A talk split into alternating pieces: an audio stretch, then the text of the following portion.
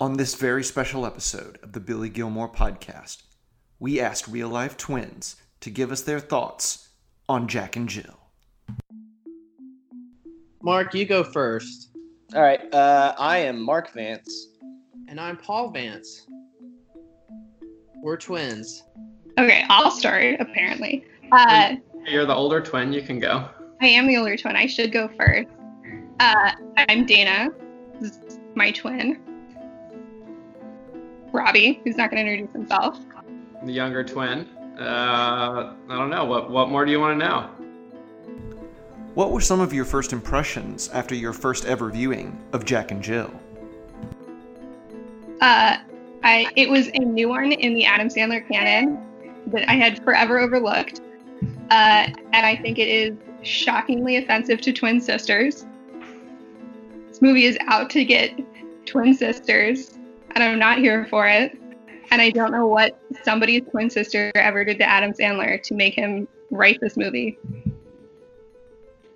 Uh, yeah, I mean, I thought it was. I mean, it was weird, no doubt, but uh, I liked it a lot. Uh, like the the language, uh, they like them inventing their own language. Some of the craziness was very amusing. Uh, to talk twin powers, love that. We get that question a lot. At least we did when we were younger. Um, no, I, I loved it. No, and I think the whole like twin sister thing. You know, obviously our relationship is not quite the same, but uh, I was amused. You know, as the as the uh, more normal of the twins, uh, it made sense to me. As I mentioned, if I had to distill it into three words, I would say it's after its time. It's like if it's like if uh, Jim Carrey released Ace Ventura uh, in 2015 or something. Do you think it was dated because Jared Fogle showed up? I love me some poop humor, some fart humor, some dumb humor. Uh, Adam Sandler's version of that has never been my jam, but I'm not. I'm never mad at it. I can't get really mad at it. So I didn't. I didn't hate it, but you know, there's only one bright spot for me, and that was Al Pacino. How well did the film capture the experience of being a twin? Is there a Jack and a Jill in your own twin relationship? Uh, I made a list of some things that w- were inauthentic. Uh, I have never once asked to snuggle for twin time, especially as an adult. Uh, yeah, we did not have a secret language. Mark is Jill. No, that's my joke. Damn it! all, all flop sweats at night constantly. Um, he leaves stains on the, the sheets. Yeah, I'm trying to think like what actually of it was realistic to our childhood. Like, I mean, they're insane, obviously, and so very little of it actually lines up. But no, I mean, I think like, I think some of the general excitement, right? Like his coworkers are like ex- were excited to meet his twin sister when she was in town, and I feel like that's the same thing. Like I have friends like at school here who, you know, like I've known for a while, and I feel like they like maybe it just never came up that I was a twin, or they forgot, and then I'm like, oh, like you know, my you know, I have a twin, and there are people find that very very exciting. I, I also do have to give him credit for, especially like the movie theater scene where, you know, his son is looking back and forth and is like, and they, you know, do it bigger picture across the whole film. But the idea that you and your twin think you're really different and exact opposites, and everyone else is sort of like, no, you're pretty similar. What was your favorite celebrity cameo? I'm really torn between Jared Fogle and Johnny Depp wearing a Justin Bieber t-shirt. I do love John McEnroe. Yeah, yeah. The Kobe, the Kobe footage. I think as a big basketball fan, the Kobe footage was interesting. Oh, Um, my favorite, my favorite cameo, and I think the my favorite part in the whole movie is Shaquille O'Neal eating that ham. I mean, it has to be John McEnroe screaming about, uh, screaming at the atheists for not believing in God, because that just I didn't I didn't understand that one. Al Pacino's performance in this. Pretty crazy, right? It's it's actually very weird, um, but this was the first time I saw Al Pacino and was like, oh, this guy is scary. I don't know. I enjoyed almost every scene with Al Pacino in it because it did seem so weird because you could, because he's he's a good actor and you can kind of see he is playing himself at the best way you can. where I believed it was Al Pacino. That whole storyline of the movie was very confusing. Why, like, why Al Pacino would even agree to this? Like, he just looks ridiculous in this, this thing playing himself. I am the smartest man alive! You're gonna die, clown! Now that's what I call high quality A2. I'm Scuba Sam, Scuba Steve's father. We eat the pig and then together we burn! Well, I have a microphone and you don't. So you will listen to every damn word I have to say! Hello and welcome to the latest edition of the Billy Gilmore podcast, uh, the podcast for uh, the discerning fan of the Sandman. Uh, I am, of course, your host, as always, Wilson Smith, and joining me, as always, are Hi, this is Chris Giles. And this is Austin Culp. and we are extremely, extremely excited to be here right now. Uh, this is a big one. This uh, this episode is uh, one of the reasons that uh, I wanted to start this podcast, um, and I think that uh, it, this is this is one of Adam Sandler's most interesting.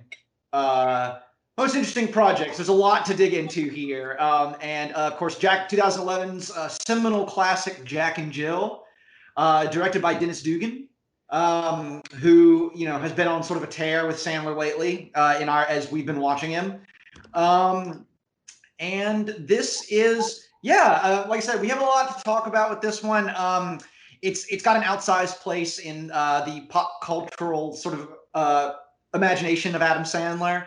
Um, a lot of milestones here. Um, but first, uh, I'd like to go ahead and introduce our guest. Um, uh, very happy to have on this podcast. Uh, it's it's very thematically appropriate, uh, and uh, wanted to get her on here. Uh, my uh, sister, Caroline Smith. Hello, everyone. Happy to be here. Thanks for Caroline. joining. Thanks for being is here, my- Caroline.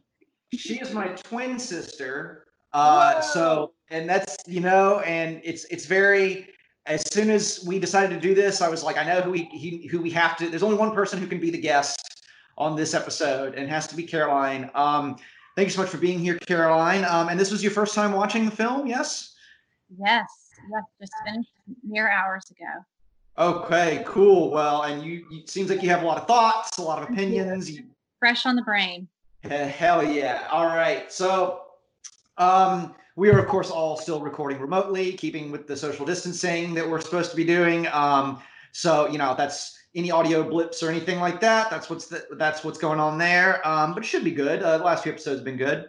Um, I guess uh, we usually start with some Sandler news. I mean, there's not too much news for anybody these days, um, but he did put out on his Twitter account a new song that I guess he wrote and sings uh, uh, called "Never Gonna Shake Hands Again," um, and it's about like how handshaking is not going to come back after COVID nineteen. We're we're just done with that as a society.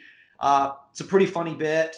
Um, and it ends i thought it was very sweet the very one of the last images in this video is a picture of i guess sandler's desktop during a zoom call um, with like I, I i saw in there i saw rob schneider i saw david spade i saw chris rock uh, i think jonathan Loughran might have been there um, there were a few i didn't recognize but um, it was really sweet it was good to see that uh, they were all uh, they're, they're, they're all keeping in touch the same we the same way we all are did anybody see that? Did any, did any of you guys watch that video? I watched a majority of it. I guess I must have cut out because I think I was watching it on Instagram and it was Uh-huh. maybe maybe uploaded to Instagram TV, and so they Oh. only they only do like a percentage of it. So I did not continue. But yes, it was very funny. Yeah, it's Uh, good stuff. I haven't seen it yet, although I did spend the past week um, doing like going down a Sandler YouTube rabbit hole. Um, a couple of days ago, just on a whim, I rewatched Tommy Boy. I've been on a bit of a Chris Farley uh, kick, uh, rewatching some of those movies. And um, you know, you can go back and find all kinds of fun uh, appearances on, like obviously SNL, but like on on Conan's old show and everything of just Farley and Sandler hanging out together and acting crazy. And um, those always cheer me up during um, during uncertain times. So yeah, Sure, always fun to go seek those out.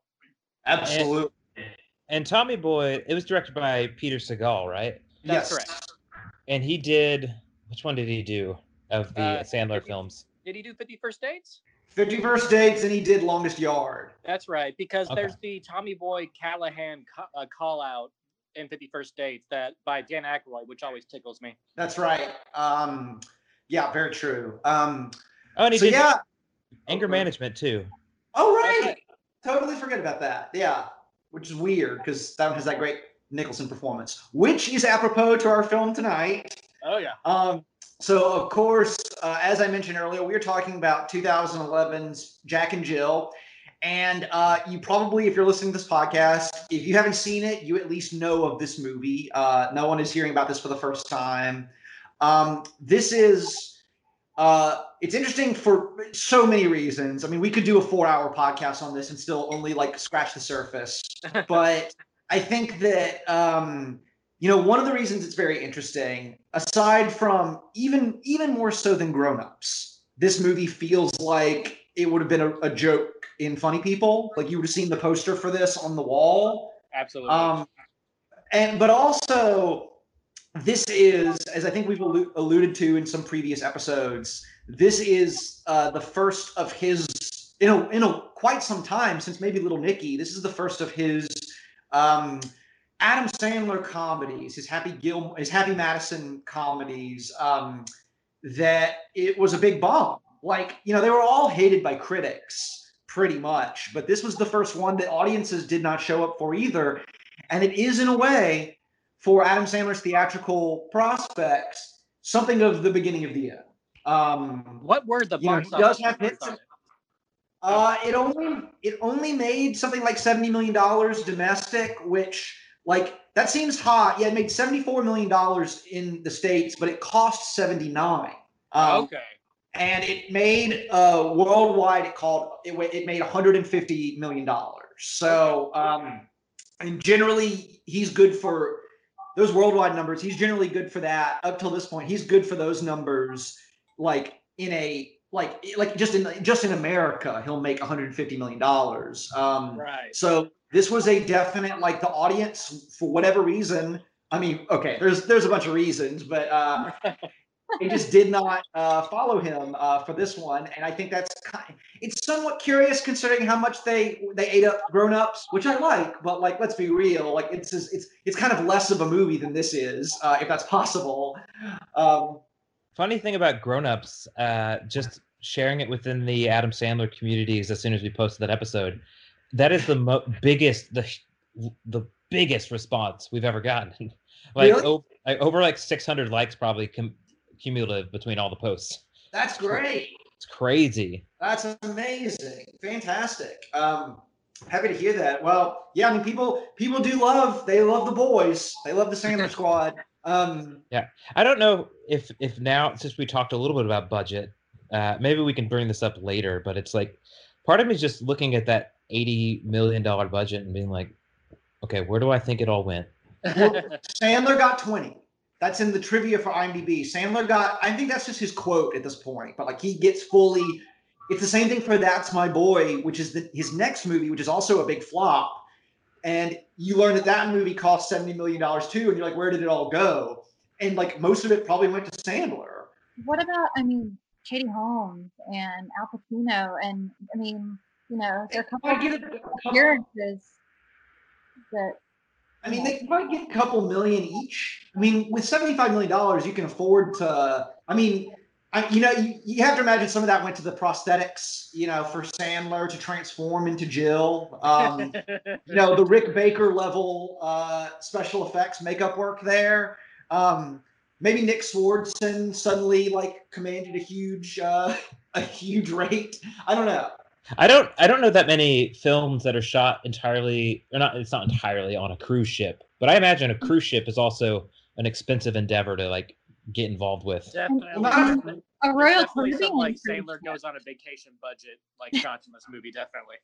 Well, so that's something we, we need we need to talk about the Adam Sandler on a vacation aspect of it all, and it'll be one of the first things we bring up in talking about it.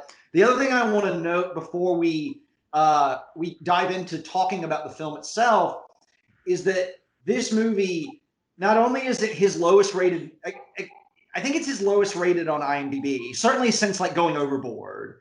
Um, it's his lowest rated, but also um, this is the I think to date the record holder for most Razzies won for a single movie.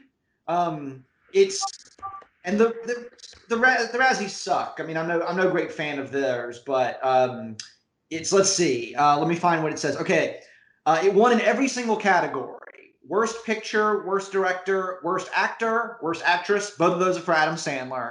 Uh-huh. Um, worst supporting actor Pacino. Worst supporting actress David Spade as Monica. Okay.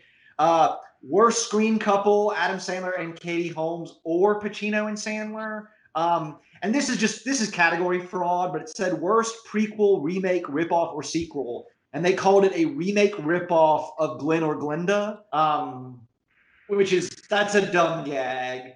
Um, worst screenplay and worst screen ensemble. So ten rules.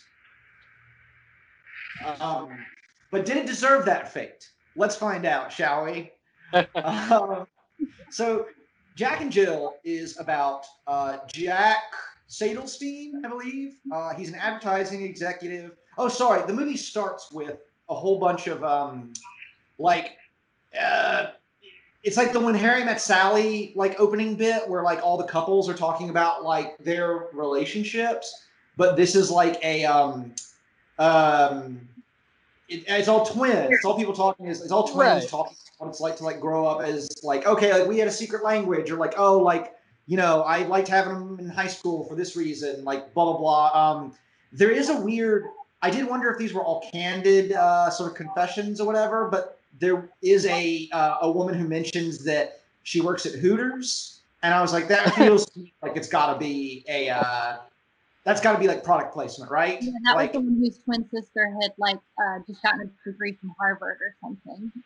Yes, yes. The twin sister had gotten a degree from Harvard, um, and it was uh, yeah, yeah. So that's the joke, I guess, um, is that her her sister works at Hooters. But if we know anything from Adam Sandler movies, it's that he respects the person from Hooters much more than he respects the person at Harvard Medical School. Oh yeah. Uh, between between the Hooters reference and like the nod to when Harry met Sally, it's Sandler throwing down the gauntlet. He's letting us know as an audience this is going to be an emotional journey we're about to go on. All right. I mean, I do. Uh, so just doing like a quick search, uh, looking up like who are these twins at the beginning. Uh-huh. Uh, a, a man named Dave Power has uploaded the Power Twins in Jack and Jill. So maybe some of them are real. Maybe it's just the. I mean, I, I assume they are real people, obviously. but but maybe they're based in some form of reality where it's like these are their actual characters and they just happen to be at Hooters. I don't know. That would seem a little bit crazy. Yeah, it could have been. I mean, maybe that's how she got, they got hired. Was as soon as it was like mentioned the Hooters detail, it was like perfect, you're in. Um, but uh, so we then see it's like a montage uh, of Jack and Jill growing up. Uh, you know, twin, cute twin stuff. Um, you know, they're sleeping in the same bed. Um, they are slapping each other in their cribs. Uh, they're farting in the bathtub. All classic twin things. Um, it's it's it's it's very it's you know it's all so so true to life. Um, and then we meet Jack Sadelstein, uh, who is an advertising executive, uh, and we meet him working with uh, he's he's making a Pepto Bismol commercial. This movie has more almost more product placement than any other Sandler movie we've re- reviewed. Um, Yeah, we're moving into also a different phase of Sandler where his characters in the movie have like actually really great like jobs. oh Instead of- oh, And instead of the times where it's like Happy Gilmore, Billy Madison. I guess Billy Madison doesn't have a job, but great situation. But like actually has like real desirable positions Yep. between this and the doctor and just go with it. Right. Yeah. He's definitely like he kind of is like not bothering to hide that like he ex- like because he wants to play these characters is like um I don't know like he wants to play them at like he wants to live in luxury. He doesn't want to play like the schlub who's like living in like a because like that wouldn't be as fun to film as it is to like I'm assuming is this house that he lives in is that Adam Sandler's house um because it's far too large for. I mean, even a. I mean, I don't know. I, I guess I don't know. Advertising executives, I suppose, are uh, very wealthy people in, in Los Angeles, but this this thing that he has is like a compound. I mean, the kitchen in this movie is like twice a Nancy Meyers kitchen.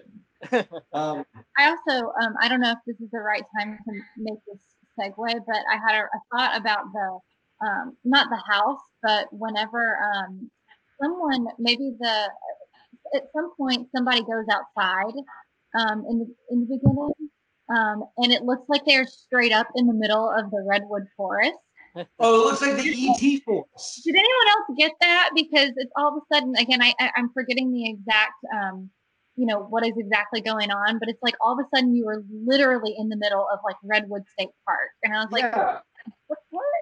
Well, it's it's after it's after the Thanksgiving dinner uh, that goes badly, um, and uh, he ru- and yes, Jill runs out into the woods, and you expect to see ET's spaceship landing. Um, it's very weird. Um, so uh, during this credit sequence, we also learn, by the way, uh, in the opening credits, uh, we learned that uh, Dean Cundey shot this movie. Yes. Um, and Dean Cundey, for those of you who don't know, uh, you know, he shot all three Back to the Future movies. He shot Halloween, the original. He shot Jurassic Park. Um, This man is this man has made uh, numerous like all-time masterpieces, uh, and also Jack and Jill. That's right. Um, So would that mean that he was the uh like he was like the steady cam guy in Halloween? uh, I believe so. Yeah. Okay, wow. did not did not know that. And you can definitely see that he brings all those skills to bear on Jack and Jill. All the beautiful, uh, awkward framings because they had to like change Sandler into a different outfit for each angle. So it's like we'll get a two shot of Katie Holmes and Jill, and they'll get a one shot of Jack, and we'll, and they could they could they could be talking to each other like from different weeks for all we know. Um, well, uh, so Jack is uh, Jack's an advertising executive. He's doing a Pepto Bismol commercial with Regis Philbin. Um, we get here a weird cameo from Dana Carvey as this puppeteer who's like doing the uh, doing the like his the stomach or whatever it's supposed to be.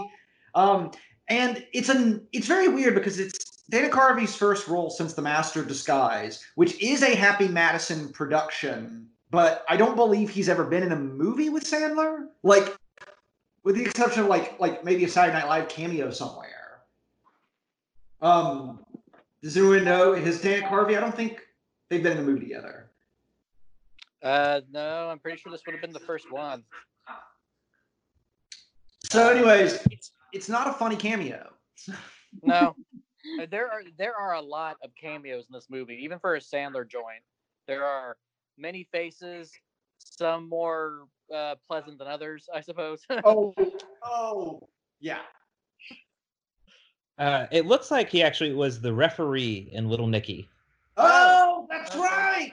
Okay, so Sandler Squad, put him on the board. Sandler Squad, Dana Carvey. Um, And he he shows up again too. oh, great. Uh, is it in Sandy Wexler? In Sandy Wexler and by voice in Hotel Transylvania too. Oh, okay. Um, so let's see. Okay, so Nick Swardson is like Sandler's assistant or his like sec- second in command or whatever.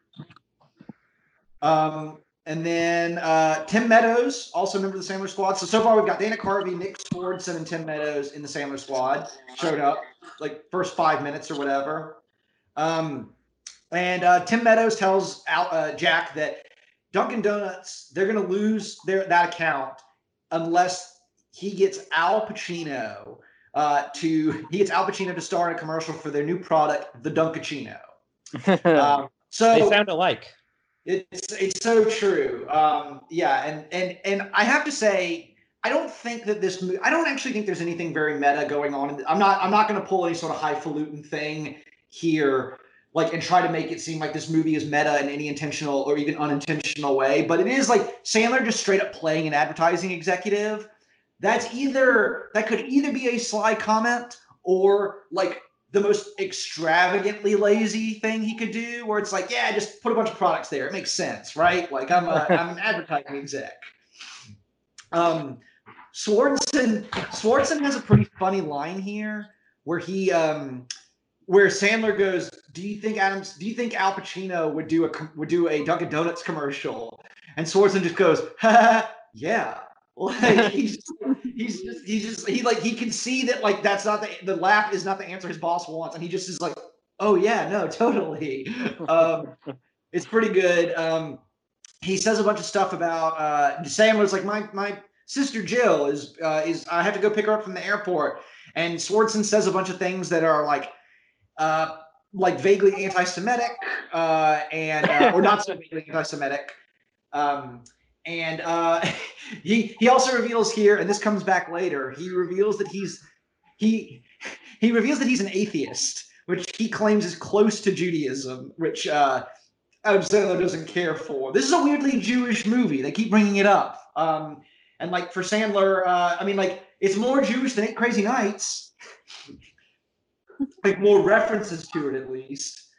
And um, well, uh, and correct me if I'm wrong, but uh, wasn't one of the uh, rare positive reviews for this film from um, that that good old chestnut Armond White? And didn't he like kind of argue for the brilliance of Jack and Jill as like in the grand tradition of Jewish comedy? Yes, he did. Um, and there's another joke in this movie um, that uh, we'll probably come back to it, um, but it's it's apropos because we're recording on Skype. Um, there's a bit where Sandler says it's a pretty funny line where Jack says to Jill like, uh, "Oh, you know, I invite you on Skype all the time," and she goes, "What is Skype? That sounds anti-Semitic." That's Um, right. I had a good laugh at that earlier. It's a pretty good bit. Um, but then uh, we learned that uh, Jill is flying in, uh, flying in at 4 a.m. Uh, for some dumb reason. Uh, and then we see Katie Holmes uh, as Adam Sandler's wife. Uh, Katie Holmes had a very interesting point in her career with this movie. Um, Had she escaped by this point? I think she, I think it, she's like six months away from that, if I'm not mistaken. I think because I think that happens in like 2012. Um, and this is obviously November 2011. Um, but it was like, you know, Katie Holmes obviously sort of famously after Batman Begins, you know, in the midst of her Tom Cruise uh, relationship, sort of falls off the face of the earth career wise. Like, don't really see her in anything for a while. So to see her pop up in Jack and Jill, it, I mean, it's it's a it's a very easy gig. I'm sure that like it's like no, you like she's not really adding anything to the movie, um, box office wise or like really personality wise, but she's very very pretty when she's there. Um, Uh, maybe it was just a safe place for her to be. Yeah, yeah. Who knows? I mean, maybe Sandler and Tom Cruise are friends. I mean, all these all these rich folks are are, are, buddy buddies. Or maybe maybe it was just like a like a network. It's like, yeah, you know, we'd love to get Katie in a movie, and he and she's just like, yeah, please, please, I want to get out of the house. um, so Sandler goes to the airport to pick up Jill uh, at four in the morning. There's literally no one there, um, and uh, we see Jill. Uh, she, uh, you know, and what a vision she is. Uh, she looks just like Adam Sandler, uh, but uh, a woman.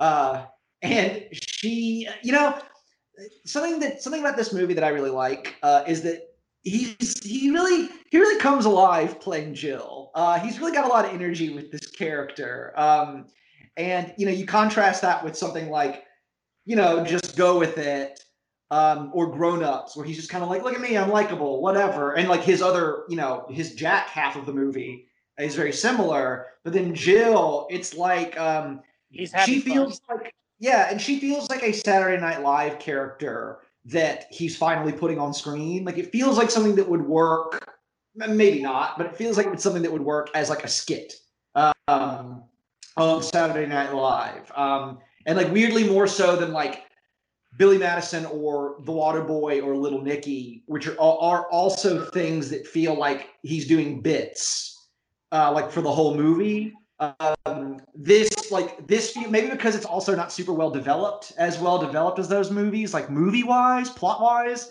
um, that it just feels like kind of a half baked Saturday Night Live movie. It's like he designed a whole movie around um, his Gap Girl character, which I was Yeah. actually reminded of later on because we do see David Spade uh, Yep. um, playing a woman as well. So it's like, oh well, no, it, it- like like it's as if he took like that voice and kind of a similar hairstyle and just ran with it to logical and illogical conclusions. But you know, hey, he's having fun. Absolutely. Uh, um, we get the um, we uh, oh we meet you know he's driving Jill home and um, we meet Jill has like a parrot uh, and the parrot is constantly it's like where were you? It's like you know it's repeating what Jill's been saying. Um, and uh, Jack like you know, Jack doesn't like the bird. He's he's annoyed at his sister already. Um, he offers her, yeah, he offers her to stay at the Hilton, but then she's like, no, I don't want to. Um, and she comes home, and and we cut to the next day, and I guess it's Thanksgiving, and I think it's like it's like Katie Holmes's parents are there. Jill's still asleep, um, and we meet Sandler's Sandler and Katie Holmes's children, um, played by well, well, there's a there's a young girl and then there's an Indian boy that they have adopted. Um, and I gotta say, you know, we were talking about like just go with it. We're talking about the kids in that movie, and like the, especially the girl and just go with it is pretty charming and funny. Um, and and we were, you know, so we sort of comparing them to the kids from Blended. Um, the kids in this suck. Like they're bad movie children. Uh, they're not funny. And uh, you know every time they try to put bits on them where it's like oh the like the indian kid likes tape. He likes taping things. Or the little girl likes dolls that look just dressed just like her. Um, they're just they're just so half baked they're just sort of there. It's like Honestly, who cares? I've already forgotten about them. So yes there you go. Absolutely. Um, with one notable exception, later on, the son has that line where he's like, "What are you gonna wear, Daddy?" In hell, and it might be my favorite line in the entire movie. Um, and it it, it, it, it, it totally killed me. But otherwise, yeah, there's not much to these kids here aside from Jill making inappropriate jokes. That's right. Um, at this at this thanks so so anyways, um, at, also at Thanksgiving, uh, Katie Holmes's parents have brought home a homeless man. Um, and it's a pretty it'll be a familiar face to all you uh, Sandler fans out there because not only is this Allen Covert, member of the Sandler squad, but he is playing Otto, the caddy from Happy Gilmore. Oh, that's great. Um, I mean, it makes me sad that he really hasn't moved forward in life.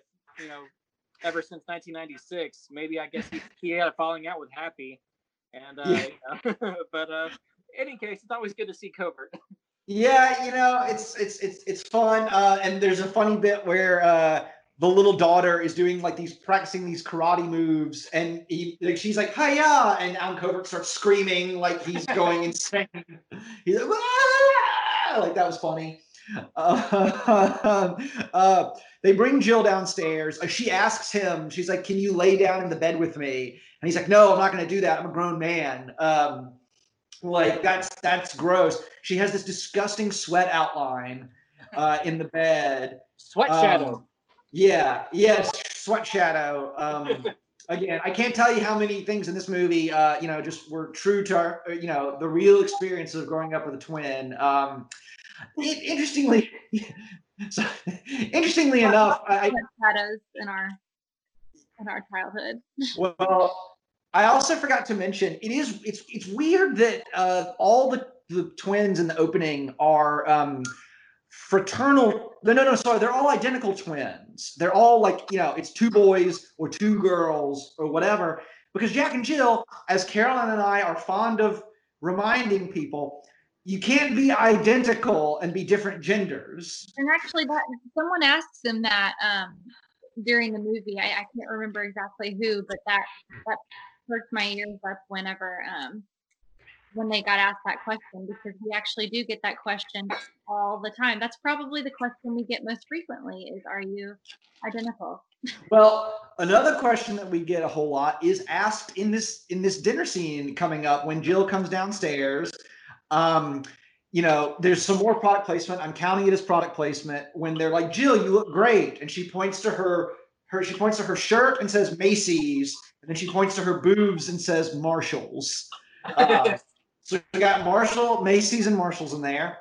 Um, they uh, you know, this is where we find out the, the the adopted son likes to take things to himself. Um, she, uh, uh, Jill is like whispering about Otto and how he looks clean, but like you know, check the silverware or whatever, like wipe the seat down. Um, and of course, everyone can hear her because she's not really whispering. Um, and then there's a great bit where she's like, I feel like I'm in that. I feel like I'm in that movie with Pottersville, where you know with uh, J- uh, Jimmy Stewart, like, and and they're like, It's a Wonderful Life. He's like, No, no, the other one, where like the angel and he falls in the pool, and like It's a Wonderful Life. And I have to say, um, it's bittersweet because recently, uh, recently uh, we we lost our dearly beloved video store, but this did remind me of uh, certain customers that we would have at Vulcan Video, uh, where it would be stuff like that, where it's just like, "Hey, do you have that movie where they bought the zoo?"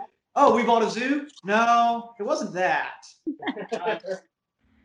Yeah, and But- you know, uh, and like they and like they they they do variations on that bit like three or four times throughout the movie, and like again with it is a it is admittedly a half baked bit. It's not that funny. It's just Jill being stupid about movies, but for some reason maybe it's a video store thing, and we're all kind of feeling sad about that news. Um, but I died laughing every time, and it kind of warmed my heart. Like it was fun. Yeah, for sure. Um, sorry, guys, one second. Gee, come here. Oh, the movie with Leo and the iceberg. Yeah, yeah, yeah, yeah. This this is a running bit that they keep coming back to. I feel like Um, Julia Roberts in that movie. Oh, Pretty Woman. no, no, the one where she was the hooker. Yeah. Pretty, pretty woman. Why do you keep saying that? Uh, there's a funny bit where Jill Jill mentions here that um that uh, Jack has to ha- make everyone like him, and he's just she she Jill is just like, well, you made uh, you made her you made your wife convert to Judaism, and you made your son not be Indian anymore, um, which was funny. Um, but this was the question. This was the thing uh, that I was getting at earlier, where I was like, this is a question that we get asked the thing about can you since you're twins do you know what the other one is thinking or feeling like do you have this like weird psychic connection um, that is a thing that we've gotten asked at various times um, the answer is no um, for the most part i guess I, I don't think I don't usually say a definitive no. I say it's not what you think. okay Be- Because yeah, I, I definitely can't tell what you're thinking or feeling. But sometimes we're on the same wavelength. Sure. Seriously. Yeah i mean there's there's been times where like i've texted you about something random and you were like i was just thinking about that like that's so weird um uh, but that's about as far as it goes. Um, they also uh, they do this thing where she like slaps herself and punches herself out of the chair um, to like to see if Jack will feel it. Um, she also coins the phrase "womb mates" with a W, um, which I liked a lot.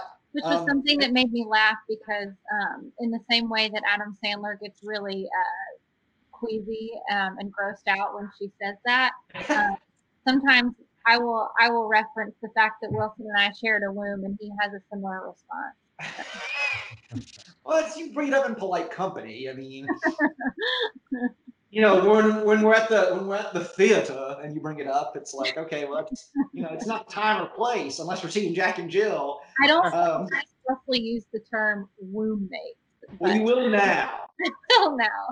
Um, so also we learn about their secret language that they have, which Jack claims not to remember anything of, but uh, Jill uh, apparently calls Jack. Jack's secret language name is apparently Pagogo.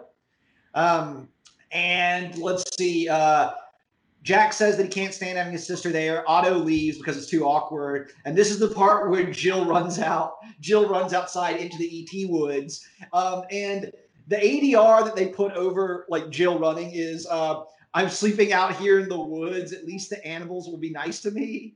Um, and it's like this movie, everyone runs outside to like comfort her or whatever. Allen Covert's Otto is still in the bushes. Um, you know, it's at this point that I was reminded this is a deeply, deeply strange film. Like, there's no. Um, our guest that we had on uh, to the, the who we interviewed about their um, New York Times piece for Sandler, Jamie.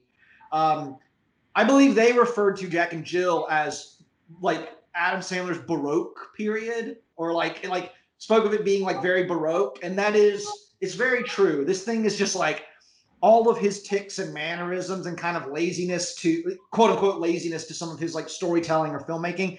Here, it's all exaggerated and distended in these weird, almost grotesque ways where it's like nothing like there's no there's very little plot to this movie.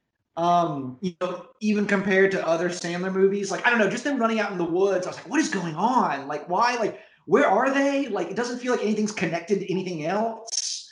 Um, it's like every scene feels like it could be like the start of something else. Like, or like I haven't been watching. Like, I don't know. It's weird. Um, you know, maybe I'm going stir crazy in quarantine, but uh, the whole thing is just very. It, it's, it's it's almost surreal.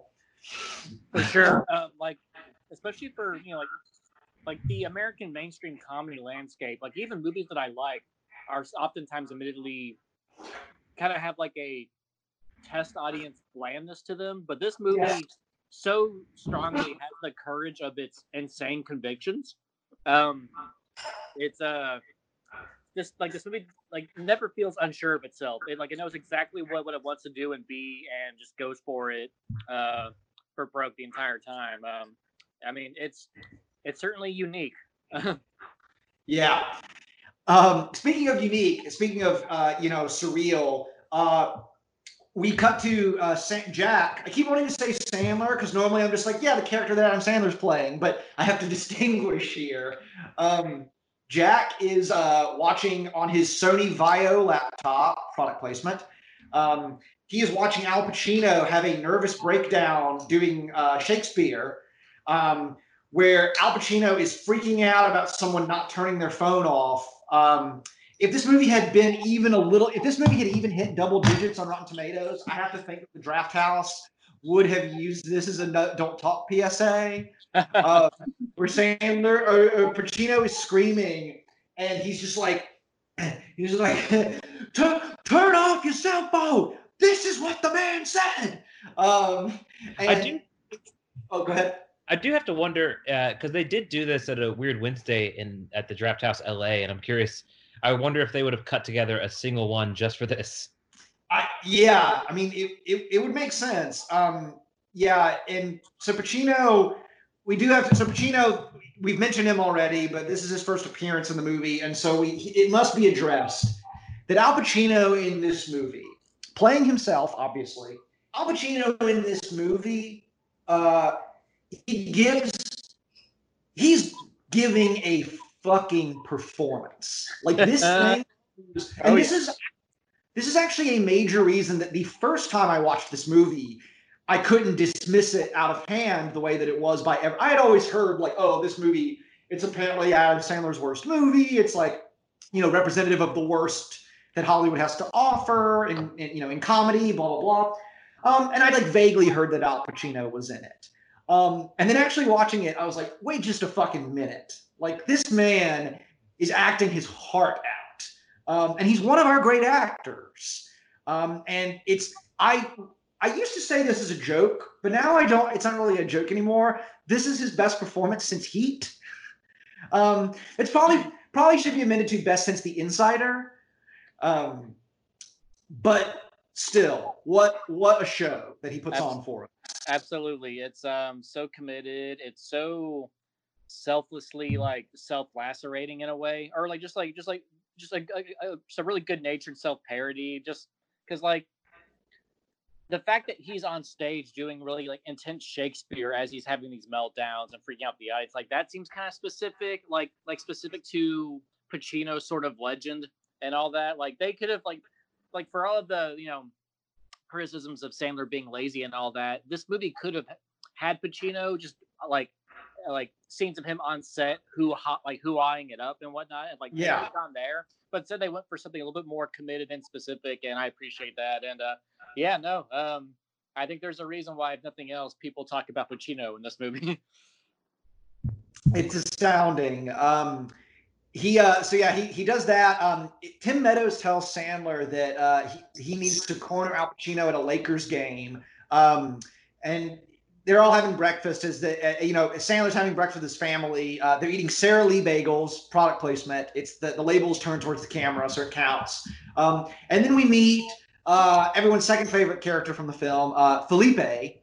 Uh, is it you? It's Eugenio or Eugenio? I actually don't know uh, how, but it's uh, Eugenio Derbez, who is a comedy superstar in Latin America. Like he is gigantic.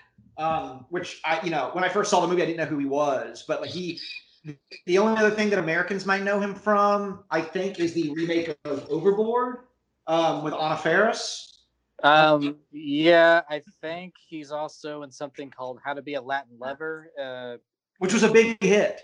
Yeah. Like even So there's that. Um, he's really charming here. yeah, he's very funny. Um, uh, I know Caroline agrees. Um, He's in he's in Geostorm, he's in Geostorm. There you go. which I, Ah, I remember one time at AFS we got a message that like was all in Spanish, and I was like, I don't know what this is saying except for one word that was Geostorm.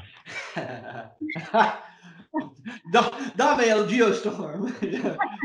um, so uh, Felipe, who I guess does landscaping for Sandler's immense compound that he lives in, um, he he walks in. Uh, he walks in to say, uh, you know, to just say whatever, and he meets Jill, and he seems kind of smitten, and he does this thing, and it's sort of his bit throughout the whole movie where uh, he talks about like his aunt sneaking across the border, and then he's like, "I'm kidding," uh, and then uh, he's like, "Oh," they're like, "Oh, so you do landscaping?" He's like, "I also do impressions." Uh, when immigration shows up, I act, I do an impression of a tree, and like he freezes, uh, and then he's like, "I'm joking," ha ha, ha," and it's like, "Oh man, what a what a charmer!" I sure hope he finds a good gal. Um, stay tuned. You could ever want. The yeah, he's just through the whole movie. I think it's just the immigration jokes never stop. Yeah, and they're very tasteful. Very tasteful. Um so we get um so it's it's post Thanksgiving, which again the the the threadbare the the gossamer thin plot in this movie that I can barely like I can barely keep track of because it's so it barely it barely exists. Jill was only supposed to stay for Thanksgiving. That was the plan, but she's so lonely because she used she lived back in New York and took took care of Jack and Jill's mother and father and the mother has been dead about a year or, or like it, it's like this is the first year that their mom is dead and so you know jill's lonely and they can you know you sort of sense jill's loneliness and so uh, jack invites her to stay through hanukkah. Uh, so of course we get this awesome montage uh, set to don't bring me down by elo um, we get this awesome pony rodeo scene where jill jumps on top of this pony and the it, like the pony falls and like split splits the pony. yeah, I mean CGI. You have to imagine some of the CGI. I was joking about Jill's like prosthetics and, and costuming earlier, but this is an example of a movie that clearly had too much money because the the horse, like the digital like legs of the pony kicking out. Later on, there's a digital guinea pig. Um, there's a there's a CGI uh, like the bird at one point bathes in a chocolate bath and it clearly turns to CGI. Um, and it's just like there is no you probably spent a million dollars on each one of those shots or effects. Uh, and it's it's absurd. Um, it's oh man it's great. Um, let's see. Oh yeah it's just more montagey stuff like that make stuff that like makes very little sense. I mean there's jack waking up and jill's in the bed with him um, and then there's a bit where jill goes on the price is right like i don't really like I- it's just a thing they needed to ha- they wanted to happen i guess like wouldn't it be funny if or like maybe drew carey was having lunch with adam sandler And I, I get, I guess you could say that's the second callback to Happy Gilmore in a way. Sure. Yeah. Um, yeah. Uh, Jack is watching on his Sony VAIO laptop. He's watching Scarface, and he sees Jill out in the pool, uh, with in the pool with a jet ski, like spinning it around. Um, of course, this made me think of Billy Madison, which uh, which then led me to think. That's when I asked, "Wait, was this shot in Adam Sandler's house?" Because if I'm Adam. Sandler, I'm thinking to myself, like, there's no way that that house is bigger than the one that he himself lives in. And to me, it would be kind of perfect if he shot the movie in his house because it would be like a perfect, not only would it be a perfectly sort of like, look, like I'm so rich and famous, I can literally just shoot this at my home. Who cares? Um, but also, as someone who uh, had a hand in making uh, a uh, an emotional family drama uh, you know, about deeply buried secrets that takes place partially over Thanksgiving that was shot uh, at the creator of that film's house or his parents' house. Um, you know, I just I just want to think that Krisha shares something of the uh, creative spirit of Jack and Jill. Um, it's very important to me to think of it like that. Um, let's see. They go to the movies. Um, they go to the movies and uh, we get Coca-Cola product placement on the popcorn bags. It made me deeply wish that I could go see a movie in a theater, like and have some salty popcorn um, and, and a big old soda. Um, and they're acting exactly the same as they watch the movie. Um, now, that's you know, and glad once again that we have Caroline on here because a fun fact that I'll, I'll that Caroline can confirm. Um, this is not this was not our experience, at least not you know early on as twins, because the first movie that we ever saw in a theater was the 1991 re-release of 101 Dalmatians, and my parents or my mom famously thought like famous in our household, not like in the world, uh, thought that uh, I was going to be the one who talked through the whole movie, and like they were going to have to shush me. Um, and we go to the theater, and I uh, was apparently from moment one smitten, like you know, jaw on the floor, like staring straight up, like not moving. Uh, and Caroline talked through the whole thing. Yeah, I think I even kept saying, "Mama, Mama, I'm whispering," because I was told to only whisper if we needed to talk. But um, apparently, I was confused about what it meant to whisper. So I think I, I think I was removed shortly thereafter, while Wilson, uh, you know, took in the the marbles. I took I, I took in the sights and the sounds, and little did I know it was preparing me to one day watch Jack and Jill for a podcast. um, then uh, so yeah, so then Jack's back. They're back at home. Jack is freaking out about uh, like Jill's forwarding her mail here. She's getting her copies of Birdie magazine and highlights, which I thought was a funny detail. Um, No, I had forgotten about highlights. yeah, it's not highlights for kids. It's serious highlights. Hmm. Um, I don't know. If, I don't know if Goofus and Gallant are in the regular highlights. um, but uh, they realize that oh, like Jack is like, you know what Jill really needs is a guy. Um, there's a scene. There's just there's, there are these scenes with Jill where they do like make an attempt at having the movie be have like a real emotional core where it's like Jill, for as obnoxious as she is, she seems like such a deeply, deeply, profoundly lonely person.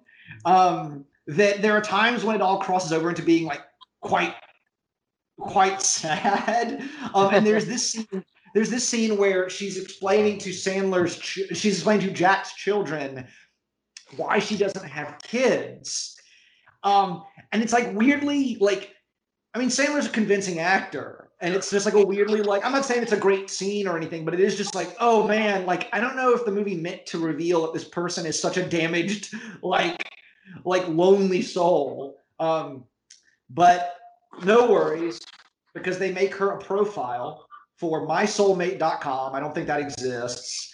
Um, they uh, they have a uh, they have a funny bit uh, where her profile picture for mysoulmate.com um, is like her eating a sandwich in the laundry room.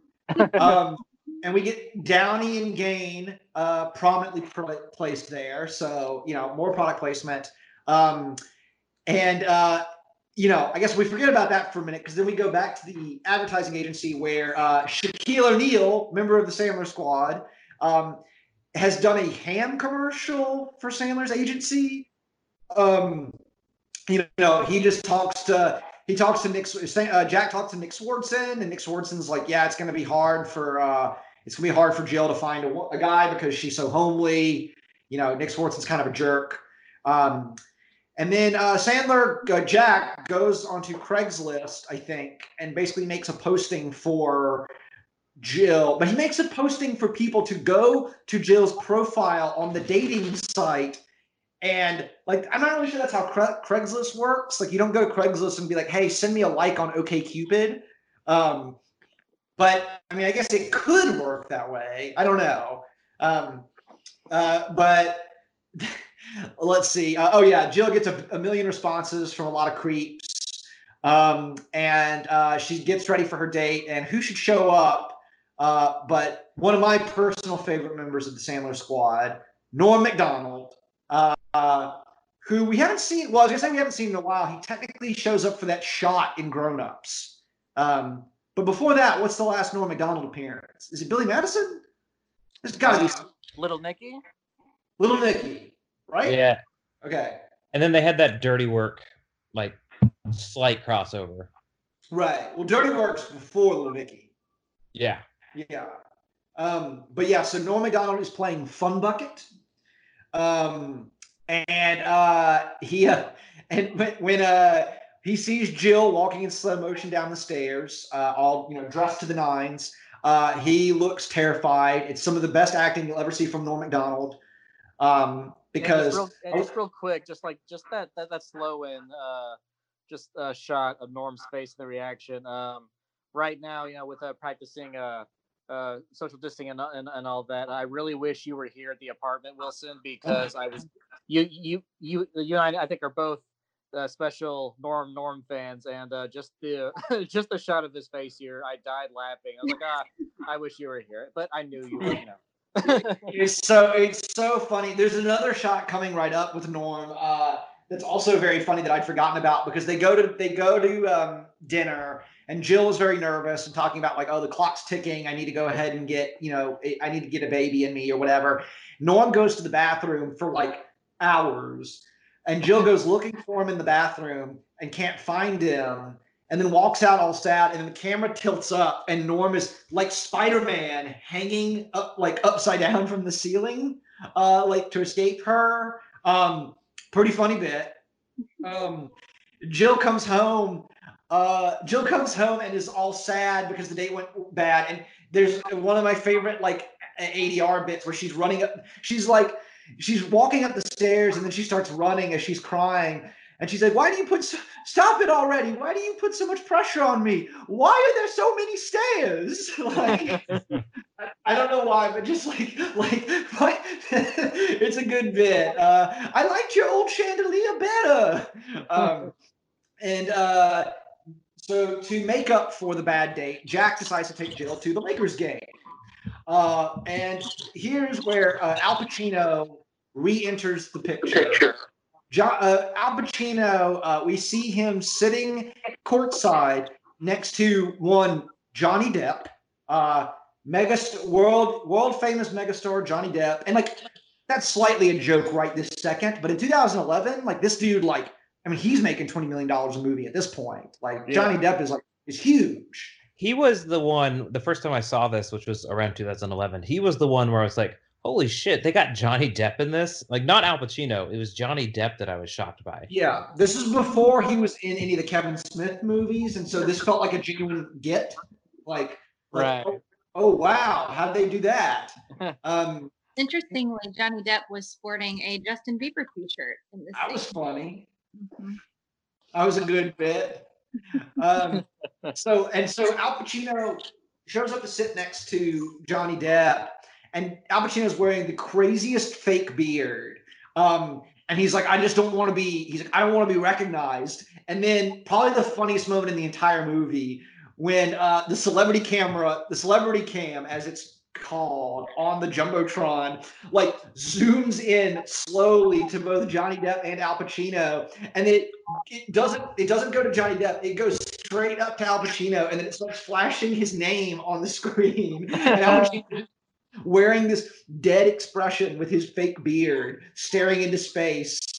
Um, it's amazing. Um, and then uh, we get some shots of the Lakers, which I'm considering product placement because the Lakers are a business. Um, we also get uh, we also get some shots of Kobe Bryant, which you know they couldn't have known, we couldn't have known. Uh, but you know, it's all it's all unexpectedly poignant these days. Right. Um, and so Johnny Depp has a has a couple of funny lines in this scene where he's just like he's like Al, do you think people think I'm sitting with my rabbi? Like, what are you doing? Um, and then uh, Jack and Jill go down. Uh, they go down to see uh, Al Pacino, and uh, Jack tells the story. He's just like, "Oh, like Mr. Pacino, we were actually in. Uh, we actually have met.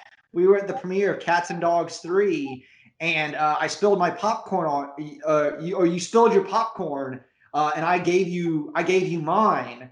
Uh, and you called me popcorn for the rest of the movie. And Al Pacino's just like, oh, popcorn, yeah, popcorn, yeah, good, nice to see you, popcorn. Like, and he calls him popcorn through the rest of the movie. Um, and this is funny because Caroline has uh, a little dog named Poppy, uh, and anytime I see Poppy, I am fond of in the Al Pacino voice, just calling, going popcorn, popcorn.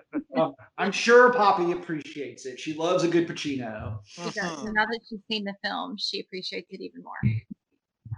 Absolutely. Um, Sandler's wearing an Adidas tracksuit. That's product placement.